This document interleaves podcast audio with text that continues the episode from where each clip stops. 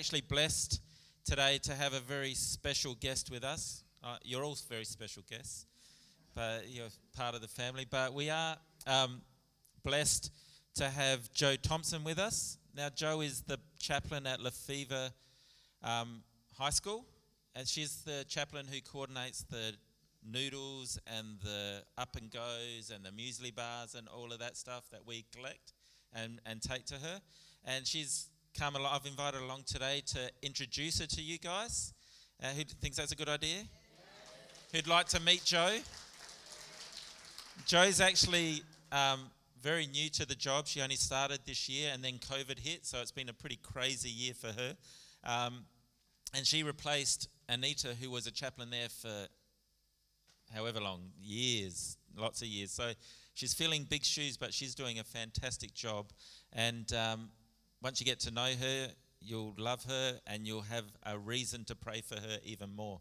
So uh, why don't you come up, Jo, and ha- say? Thank you.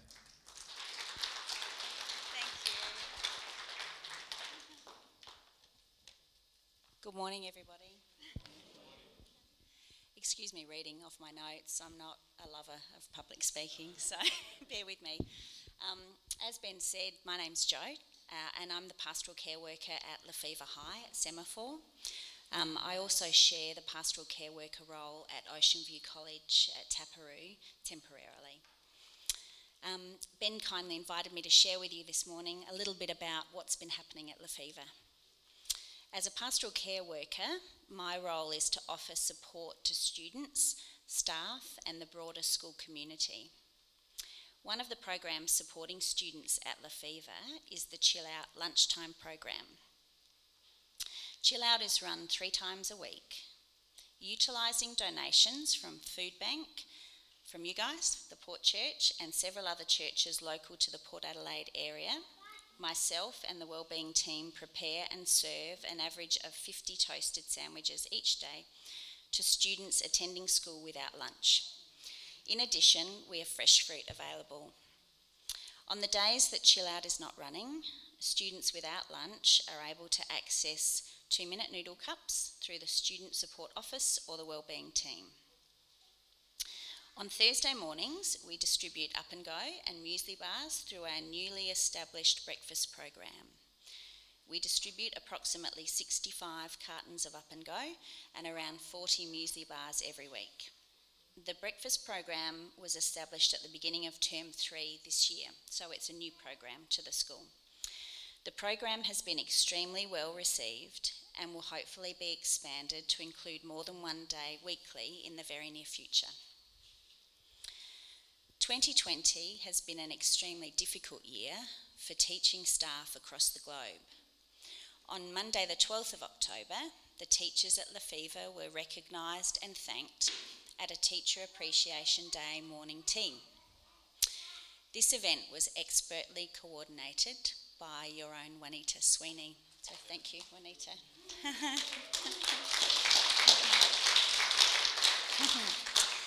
the local churches including the Port Church, provided a beautiful selection of food. Staff at Lefevre sincerely appreciated the kindness and generosity that was expressed through this event. To support the broader school community, we distribute food hampers to families in need. We distribute two or three food hampers every week, and again, the food hampers are provided by the Port Church. Over the coming weeks, we will be exploring the possibility of establishing a student mentoring program, specifically focusing on building relationships between the younger students at Lefevre High and Christian youth leaders representing several of our local churches. We're excited to welcome Benito's contribution to the planning and implementation of this program. Thanks, Benito.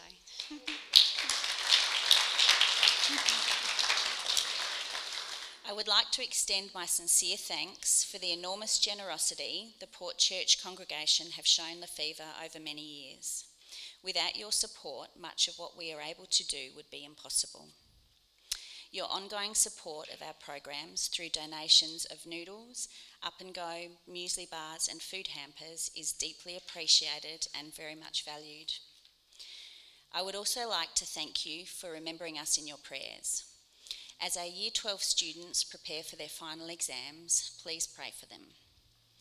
As our 2021 Year 8 students prepare to transition from primary school to high school, please also pray for them. And as one of our students journeys through medical treatment, having recently been diagnosed with leukemia, please pray for him and his family. So, on behalf of every student and staff member at Lefevre, I extend our thanks and gratitude for all that you do. What you do for our community makes a huge difference. The way you love our school community is exemplary. Thank you very much.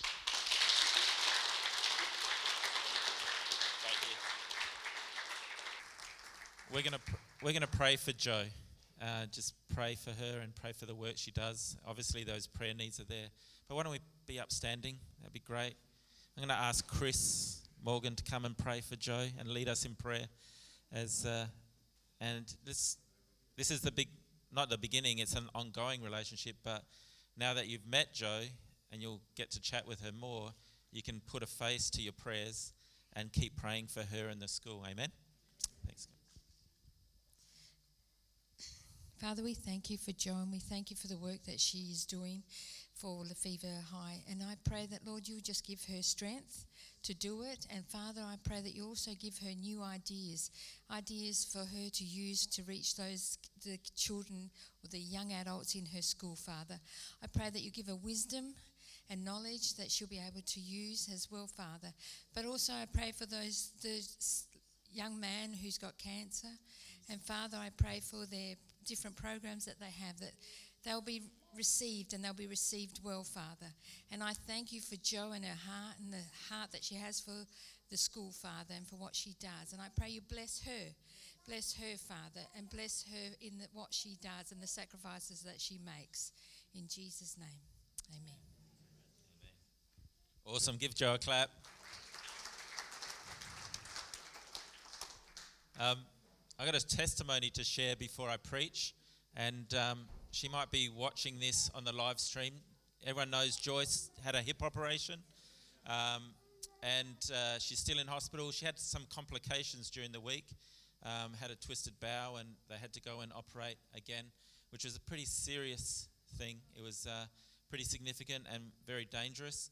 And I went to visit her on Friday, and we shared communion, and it was an incredible time we were just praying, and it, the amazing thing happened. I've never experienced this before. I've been a pastor for 20 odd years, and um, we're there praying. We'd had communion. We were praying, and the two intern doctors walked in and said, "Oh, excuse me, can we interrupt?" And I said, "Yeah, sure, you can interrupt." And um, they said, "Oh, we just." They went through some of the medical stuff with her and, and what had happened, and made sure she was all right. And then um, they, they went to go, and one of them said, Oh, do you mind if I stay and pray with you? It's a, a, a doctor stopped and said, Can we? And so the other one left, and he stayed, and he prayed with Joyce, prayed an amazing prayer of faith, and said, You know, basically along the lines of, We thank you for the doctors and thank you for what they do, but we know you're the only one that can truly heal. And, and it was just incredible and uh, and then he he left, and we're just both standing there, going, "Have you ever experienced that before?"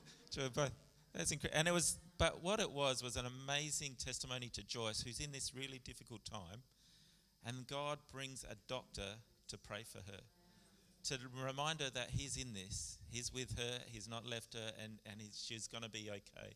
So continue to pray for her, and um, and pray for Doug this week as well. He goes in for surgery tomorrow.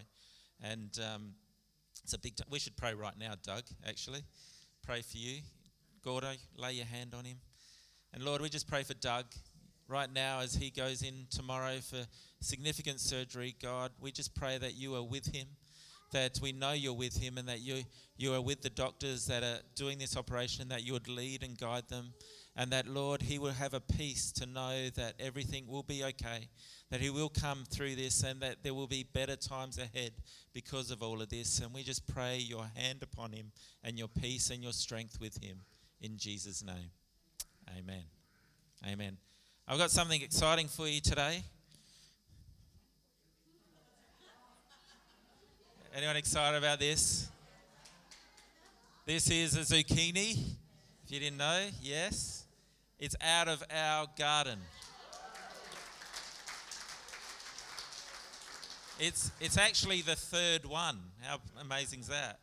Um, but when I saw it on the zucchini plant the other day, it reminded me that this time last year, Gordo, Benito, and myself with Ashok were in India. We were visiting India and preaching. And I remember going to one church in India, and uh, at the the people were so poor that all they could bring was their produce that they had grown, and they gave that as an offering.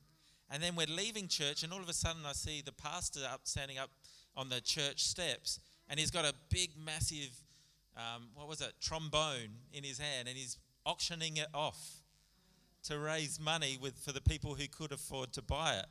And so I thought, we love Good Samaritan Ministry and what they do in India. I thought after the service, we're going to auction this off. How's that sound? And the money raised, whoever bids the highest gets the zucchini. But the money raised will go to Good Samaritan Ministries, all right?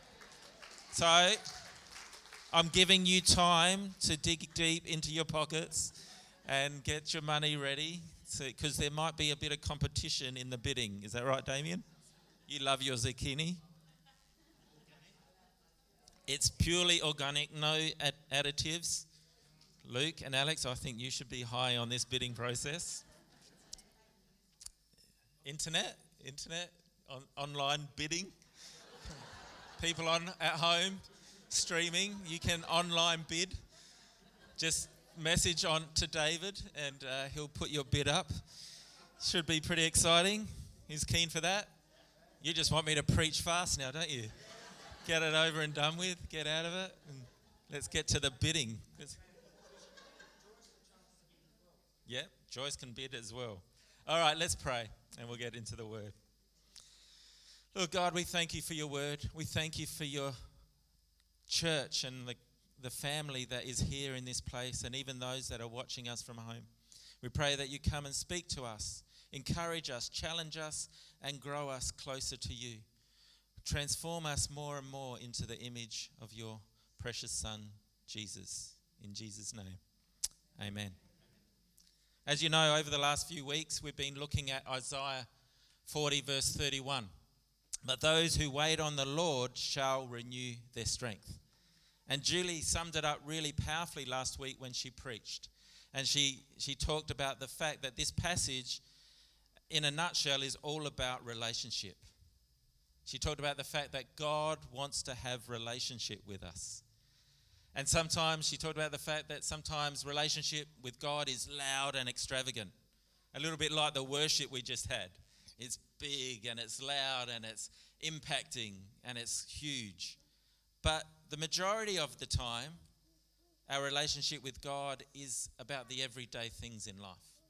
It's about living our lives for God in the way that would please Him and, and honor Him. And when I, I was sharing on this passage a few weeks ago, I talked about the fact that the word renew there actually talks about an exchange. And in that exchange, God wants to establish covenant relationship with us. He wants to exchange our brokenness for His wholeness. He wants to exchange our sin for His righteousness. Isn't that right? And that's what He brings in covenant relationship with Him. And we learnt about the fact that having a relationship with God is all about being present, not about how we perform. We talked about a good waiter, that we're at a, in a restaurant where a good waiter is someone who is present first. And from being present, then from being present flows his performance or her performance. That, that it's not just about performing, it's about number one, watching and waiting on your customer, on your Lord, on your as a servant, on, on whoever you're serving. It's, it's about looking and listening and watching. And then as we know the person we're serving, then we can provide what they need. And this is what our relationship with God is all about being present, not about performing. I finished my message and I want to start this one back at this verse in Matthew 11, verses 28 to 30, where it says, Come to me, all who labor and are heavy laden. This is Jesus speaking. And I will give you rest. Take my yoke upon you and learn from me, for I am gentle and lowly in heart, and you will find rest for your souls. For my yoke is easy and my burden is light. This passage gives us a really clear structure for how our relationship with God should operate. As you see, Jesus is inviting us to take his yoke upon me. Now, in our modern day terms, that's a fairly unusual term. But in his day, he was referring to a very common farming practice of his day. Now, some of you might be aware of this, but back in those days, when a farmer went and bought a new ox, a young new ox, what they would do before they would set it out to ploughing the fields, they would yoke it or put it next to a old experienced ox. So that, they'd yoke this young ox to the old experienced ox with the idea that the older ox would train the younger ox. Now, you can imagine what would happen when the younger ox got yoked to an older ox. Usually, to start with, it would strain against the older ox. It, would go, I don't want to be here. I want to do what I want to do. I'm going to go where I want to go. And then it would discover it couldn't go anywhere because the older ox was too big and too strong for it. Is that right? Can you see that picture? Or the, the, uh, the young ox would go, Well, you might be telling me to go over there, but I'm trying to go over here. And then and would be straining against the yoke. And, and, and what would happen is eventually the younger ox would get exhausted and would get and realize I can't beat this older ox. The older ox is too big and too strong and too determined. The older ox knows where it should go and it is going there. And no matter what I do, I cannot stop it from going where it needs to go. So rather than fight against it, I'll actually submit under its authority and go where it goes. Does that sound familiar? Sometimes where I'll talk from my experience, I won't say it for you, but sometimes that's me. I'm that younger ox who wants to run ahead of God and go, God, let's go here, let's go do this and do that. You, I know you want me to do that. Or we go, we jump ahead of God or we go, we, God, I really feel you're taking me this way when God's actually not said anything, but we, we just want to do. We, we're so passionate and eager. And, and the reality is, God's like that old ox.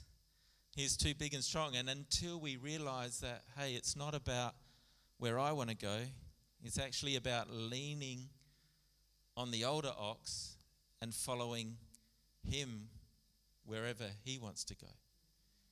That we actually, the, the young ox learns and actually discovers that life becomes a lot easier when you come under the authority of the older ox. And that once you just, all, my, all his responsibility is just to stay in step with the older ox. And he'll take you where you need to go. And he'll give you the strength. It actually isn't, he'll do most of the work anyway. The older ox will do most of the work. All you have to do is stay in step with him. What a powerful picture of our relationship with God. Uh, an amazing example of how our relationship with God is called to work. We're the younger ox who needs to depend and lean on the older ox for direction and strength. I just thought it's another powerful example of what God has created us to be. We've talked about it often. He is the creator, we are the created. He is the shepherd, and we are the sheep. Isn't that right? He is the potter, and we are the clay. He is the Lord, and we are his servants. This idea of we are created to depend on God as our source. He leads, and we follow. Our job's to watch him. Our job's to keep in step with him. Our job, as Jesus said, is to learn from him. Learn where He would want us to go. Learn how He would want us to live. That's our responsibility in this relationship. The funny thing is that a lot of commentators describe this as God's upside down kingdom. Anyone ever heard that situation? That God's kingdom is totally contrary to everything we know. Everything we've been taught in life, our whole society, the way it's, its functions and the way it works, is all about independence, isn't that right? But God said, Jesus said, in God's kingdom, it needs to be different. It's not the same. In other words, God hasn't called us to be independent and self sufficient and not dependent on anyone. He's actually created us to depend on Him. He's actually created us to rely upon Him. You see, this is all throughout the Word of God, this idea of God's upside down kingdom where it's where God's kingdom is totally contrary to what we're taught in our lives and in the world. You see, the world tells us that we revere those people who are wise. We revere those people who are the most popular. Even our governmental system is done that way. That democracy tells us that the most popular person gets the job. Isn't that right? They're going through this in, in America right now. Whoever's going to work, win between Trump and Biden, the one who gets the most votes wins. So that's how it's elevated. But in God's kingdom, He says that He chooses the foolish things of the world to confound the wise. He says, if you want to enter my kingdom, you must become like a little child. Totally contrary to what our world tells us. In God's kingdom, to have life, he says you need to die. Or, in other words, Jesus said it this way take up your cross and follow me. That if you want to receive in God's kingdom, you have to give. Not take, you have to give. You have to be generous. Jesus said, If you want to be a leader in my kingdom, what did he say? You have to learn to serve. You have to be the servant of all. To be exalted in God's kingdom, we have to humble ourselves. Jesus said, The first will be last, and the last shall be first. Our world is driven by our feelings. Everything's about feeling good and feeling healthy, feeling this, feeling that. Whereas God's kingdom says, the just shall live by faith. See, God's ways are different to our experience. Our world is contrary to God's kingdom. And this battle is not separate from us as Christians. As Christians, we face this battle every day. The Bible describes it as the battle between our spirit and our flesh. Galatians 5:17 says for the desires of the flesh are against the spirit and the desires of, of the spirit are against the flesh. For these are opposed to each other to keep you from doing the things you want to do. It reminds me of Paul saying in Corinthians, Why do I do the things I don't want to do and do the things that I shouldn't do? Isn't that right? Anyone relate to that? It's the battle of the two oxes. That will, will we bring our lives under the authority of God or will we allow our lives to be self driven, self motivated, self or independent of the other? This is the interesting thing is that God's word makes it very, very clear that this battle between our flesh and the spirit is one in our minds, between our ears. Romans 12 2 says, Do not be conformed to the world, but be transformed by the renewal of your mind. 2 Corinthians 10 3 and 5 says, For though we live in the world, we do not wage well war as the world does. The weapons we fight with as Christians are not the weapons of the world. On the contrary, they have divine power to demolish strongholds. We demolish arguments and every pretension that sets itself up against the knowledge of God. How do we do this? And we take captive every thought to make it obedient to Christ. See, the battle happens in our thinking. That we would make every thought obedient to Christ and his kingdom, not the kingdom of this world. So, if thinking is that crucial, then it makes sense that we need to know and we need to understand how thinking works. Psychologists tell us that to live healthy uh, lives and balanced lives, our thinking should get our feelings in order. Isn't that right? That if we're going to have good emotions and thoughts, then our thinking should drive that. But who knows that in reality, most of our experiences here, other than maybe some very healthy people here, most cases our feelings actually drive our thinking.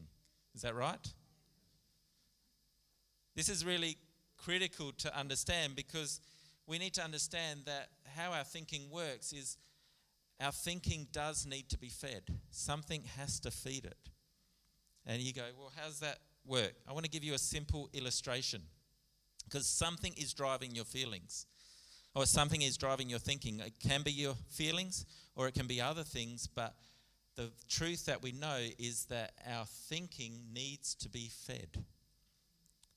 I want to give you an example how this works. I am going to tell you something in a moment, and what I'm going to ask you to do is not think about it. So, right now, I don't want you to think about pink flying elephants. So, right now, pink flying elephants, don't think about them. Get them out of your head. Don't think about pink flying elephants. Whatever you do, I know some of you might be asleep, but don't think about pink flying elephants. Who's not thinking about pink flying elephants right now? Anyone? Tristan, you're not thinking about anything. Yes, right. You're a teenager. Um, the fact is, who could not get the picture of pink flying elephants out of their head? The, the reality of it is the fact that our thinker needs to be fed. You feed your thinker and with a thought and you think it. Isn't that right? it's the way it works. So here's the challenge for you guys. This is where it, where it really the rubber hits the road. What's feeding your thinking? Or dare I say, who's feeding your thinking? In modern society, in most cases, it's our emotions and our feelings that feed our thoughts. We all have this hunger to feel good, to feel loved, to feel accepted, and all of that sort of stuff. And so that this hunger um, drives us to feel good. And when we're driven to feel good, then that affects the way we think. Let me give you an example of this. You've had a tough week, the boss has been on your case, and you're thinking, it's just been a tough week. I deserve to feel better. So I'm going to, when I get home, I'm going to just have a glass of wine, maybe calm down, relax. But before you know it, you think, oh, I'm still not feeling that great, so I'm just going to have another one. And before you know it, another one. Before no, the bottles, one bottle's down, and you're thinking, might need another one because I'm still not feeling the way I need to feel. Is that right? Don't put your hand up. Right. or let me give you this example. Um, you're angry because you've just missed a promotion at work or your boss has been on your case and you're thinking, this is just not fair. I deserve better. I deserve, because you're angry and you're upset and you feel like you've been ripped off, you go, I deserve better. I deserve more. And, and so your thinking, set, your, your anger about not getting what you need at work drives you to say, well, then I'm just going to work harder and harder and harder to the detriment of everything else because I need to be acknowledged. I need to be noticed. I need acknowledgement and, and acceptance. And so you do that, and, but underneath is this anger that's driving these thoughts, and, and you, you don't, that anger doesn't come out at work or in places like that, but your wife might say one thing, and then it's like, bang! Is that right? You just, they have it. Like, and they go, where on earth did that come from? Or maybe for you women, you're driving along in your car and someone cuts you off. And then all of a sudden, rage. Is that right? Anyone experience that? And you go, where did that anger come from? It's because you've been bottling it up and you're going, it's not fair, it's not fair, I deserve better, I deserve better. And your thinking goes that way, and then all of a sudden, one situation just explodes When our emotions drive our feel, are driven by our feelings, it's called performance based living. It's simply, put it this way, that I find my value in what I do rather than who I am. This is everywhere in society, including the church. I want to show you an example from me uh, so you don't have to feel like it's attacking you. But as the pastor of the church, I'm going to share with you an example on how this performance based living and th- works. In other words, I find my value in what I do rather than who I am. And that's when your feelings drive your thinking, that's what you're doing. You're saying, I, I need to be valued, I need to be accepted, I need to be shown worth and value, but you're, you're using your feelings to drive your thinking rather than the other way. So I'm the pastor here at the Port Church, and I've been designated to preach. And so they've sent out the message and they've said, Pastor Ben this week is preaching, so make sure you're in church. And so I like I rock up to church Sunday morning, prepared all week, getting ready, thinking this is someone's already leaving, um, thinking this is this is my moment. And I get here and I and I get up to preach, and the church is half full than it normally is. Then my thinking starts to hit me, or my my feelings start to hit my thinking, and I, I feel like no one's here today. And I feel, I feel deflated. I feel, why didn't anyone show up? They knew I was preaching this week. Don't they like me? They don't like me. Then what sort of pastor am I? Am I a failure? Am I a failure as a pastor because the church is half full when I get up to preach? Like Damien preached last week and it was full. What's going on? They mustn't like me. I must be a useless pastor. I must be hopeless. I must not be good. And if God really put me in this job, then surely He would give me the ability to do the job. So maybe there's something wrong with me. But no, no I, I'm all right. So it's obviously they're the problem. And they don't want to hear the truth. And they, they don't like. And so can you see how my feelings start to drive my thinking?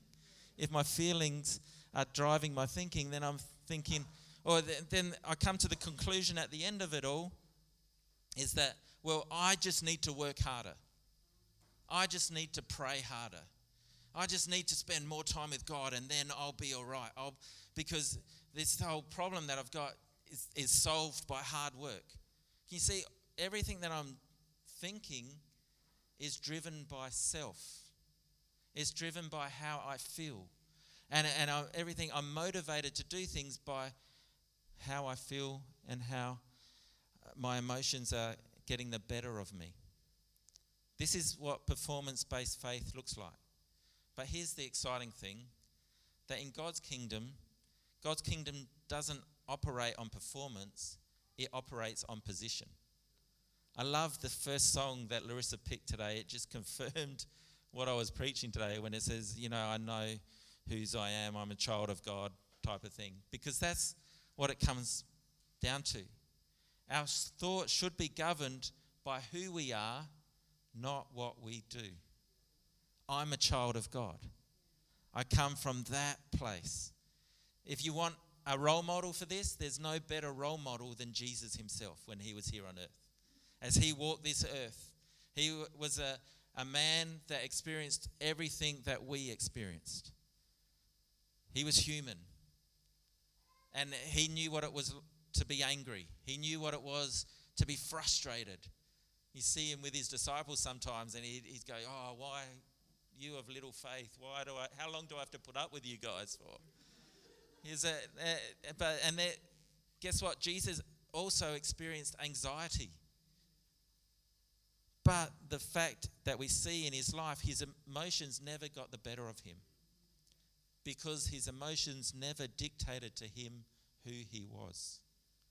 He was positioned correctly with the Father, and everything he did came out of his relationship with the Father. He even said this statement I only do what the Father tells me to do. You see, Jesus was able to keep his emotions in order because his thought life was fed. Remember, your thoughts have to be fed. His thought life was fed by his relationship with God. He kept his thought life in check by allowing God's love to drive his life, allowing who he was in God to drive his life. So when Jesus got angry, you can think of the classic case of when Jesus got angry. When was it? Flip the tables in the temple. Flip the table. Now, some of you go, well, that's out of control, isn't it?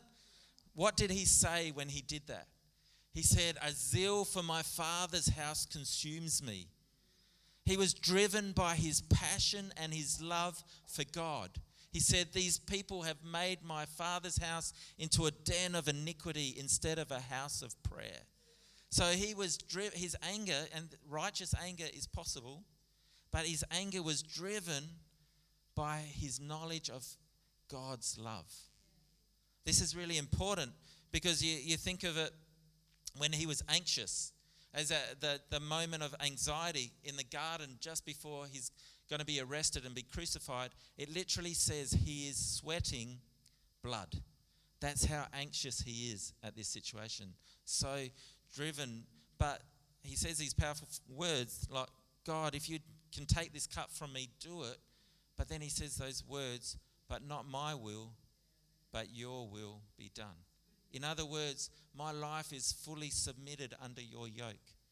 I'll go wherever you want me to go.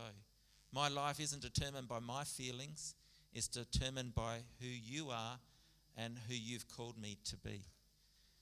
I'll give you one last example, which is the example of Jesus on the cross. And people are cursing Jesus. They're, they're, he's up on the cross and they're saying, you know, if you're the Son of God, why don't you just get yourself down or call a, le- a, a big rain, legion of angels to come and save you, type of thing. And Jesus says those powerful words Father, forgive them, for they know not what they do. So, in that moment, he was not driven by his feelings. He could have felt sorry for himself. Oh, what am I doing here? Everyone's against me. No, he said, God, I know your love for these people, and I know they're lost. And so I'm here and I ask you to forgive them, for they know not what they do. This is the, the whole thing about allowing your position to drive your thinking. Jesus was able to do this because he was secure in his relationship with the Father. He knew who the Father was and he knew he, who he was and he lived accordingly. If we're going to win this battle in our minds, we need to know our value comes from God. We need to know that we are His children. We need our thoughts to be driven from the foundation of our relationship with God.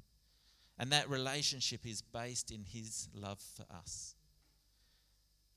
In Ephesians, it says, oh, I lost my clicker.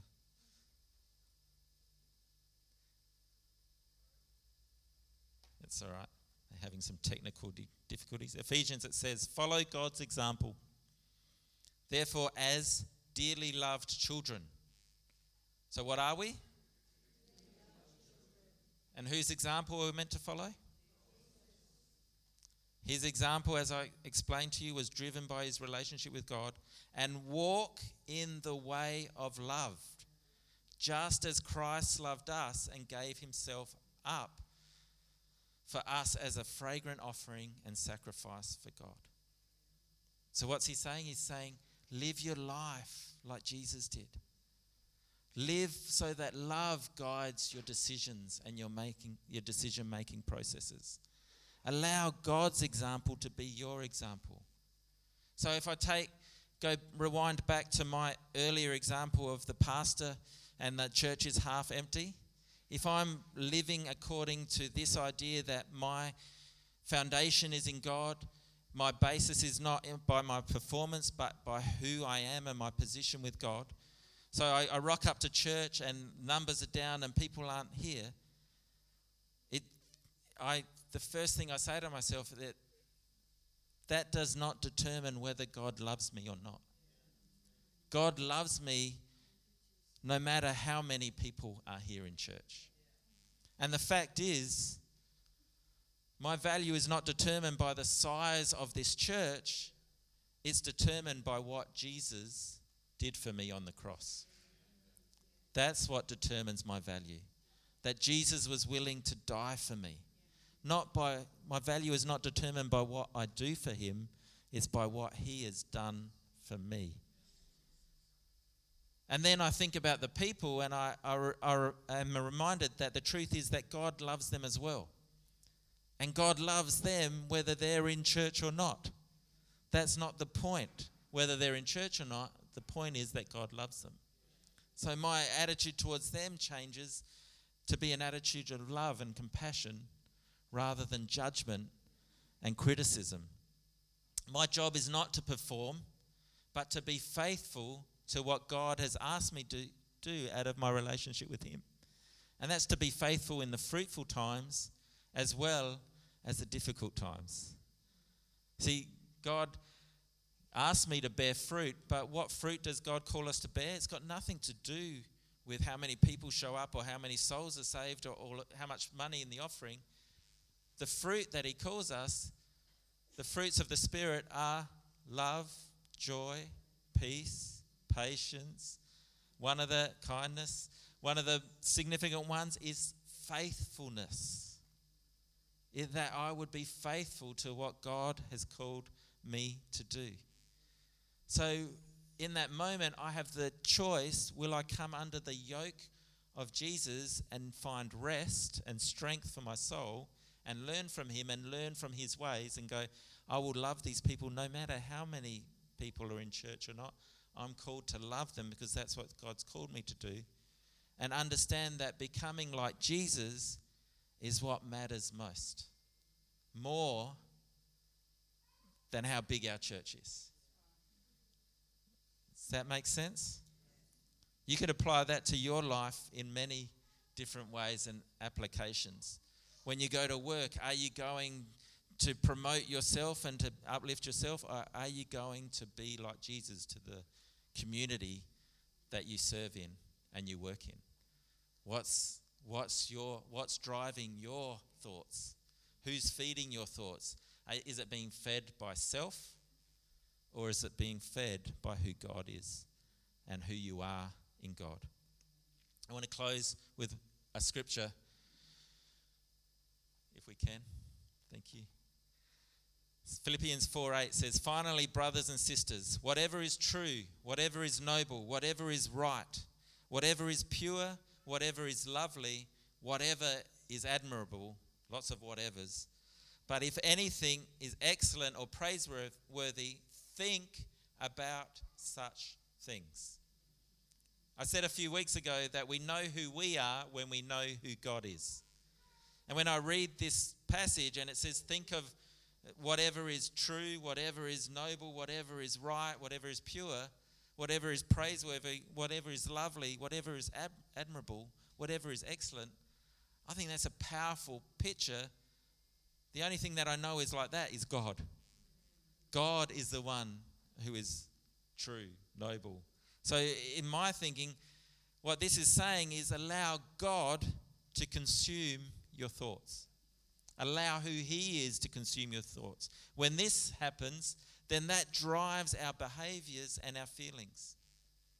This is what it means to take your yoke, His yoke upon us.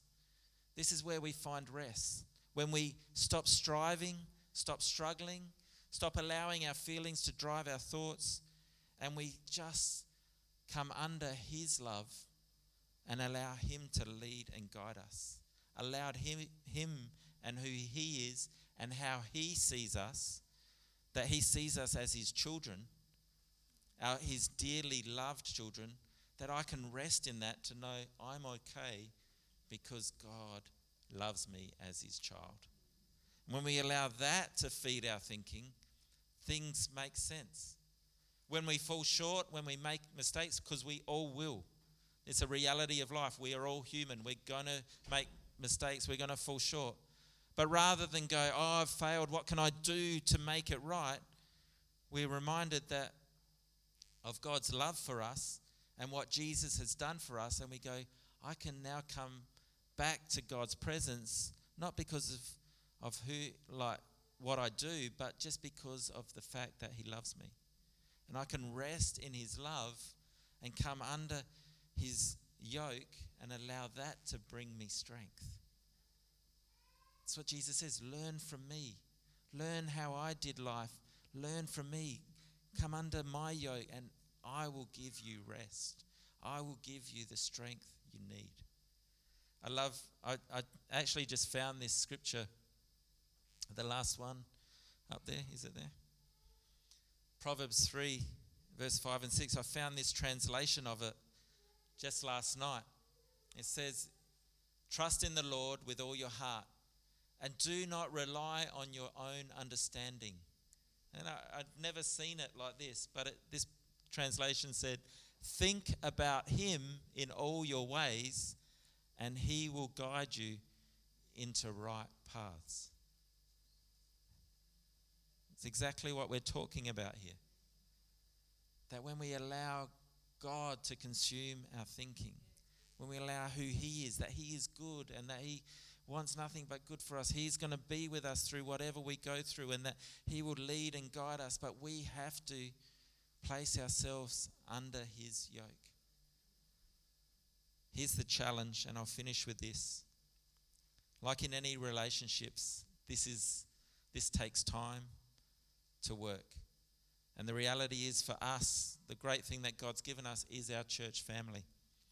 That I know it's messy and it's hard sometimes, but we're in this together to help one another and spur one another on to live where we allow God to drive our thoughts, not our feelings. That His ways drive our ways. And so we're here to help each other. And so my challenge out to you today is to strive for this, but also to help each other to do it. When you see someone struggling with their thinking, to encourage them. What's God saying through this? What's God saying to you? Do you remember that you're a child of God? Will you rest in His love and His care for you? Don't forget what He has done for you. It's not about what you can do for Him, it's all about what He's done for you. That we would encourage each other to learn from Him to trust Him. Let's pray.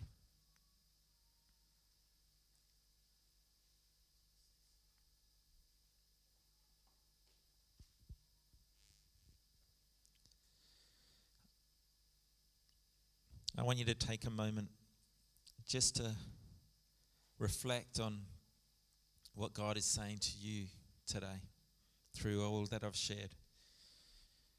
Maybe it needs a total re-evaluation of what, what's driving your thinking, who's feeding your thoughts.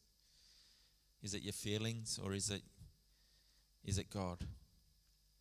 And maybe it's a realignment that you need to do and bring yourself back under God's yoke. Maybe you've never ever done that and you just need to say, God, I, I'm sorry for doing life my way and I need your help. That's as simple as it has to be. But right now, as I pray, I'd encourage you and invite you to pray along those lines God, help me come under your yoke and to trust you with my life and not to do it in my own strength. Let's pray. Lord God, I thank you for your word. I thank you for what you're teaching us. I thank you for revealing everything we need to know in your Son, Jesus. Lord, we pray that you would help us to become more like him.